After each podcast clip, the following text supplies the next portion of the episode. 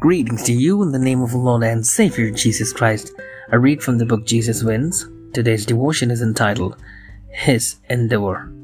Mark chapter 5, verse 19. He said to him, Go home to your people and report to them what great things the Lord has done for you and how he had mercy on you. Following in the footsteps of Paul, we arrived at Philippi. I found this place fascinating.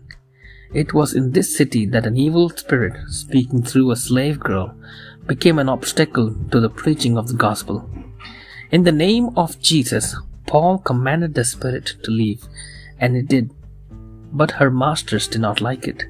And they were enraged because they had lost their profitable business because she no longer had the fortune telling spirit. Then Paul and Silas were imprisoned. Throughout his ministry, Jesus endeavored to bring salvation, healing, and restoration to everyone. He came in contact with, yet not everyone accepted what he offered. Sometimes, as seen above, people chose money and profit over healing and salvation.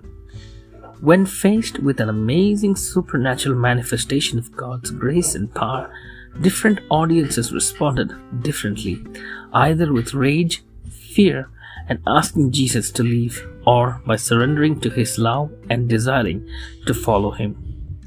In the exorcism of the Gerasene demoniac, both responses are present. The evil spirits called Jesus by name Jesus, Son of the Most High God. Jesus means Yahweh saves, and his endeavor was clear to save and to restore. When Jesus commanded the evil spirits to leave the possessed man, the demons asked permission to enter a large herd of swine. When it was granted, the swine drowned in the sea, exposing the ultimate intention of Satan. The herdsmen reported what had happened, and that's when the people pressed Jesus to leave, because they chose money over restoration. In contrast to their fear and rejection, the restored man was clothed and in his right mind and pleaded with Jesus that he might accompany him. The crowd implored him to leave, while the man implored to follow him.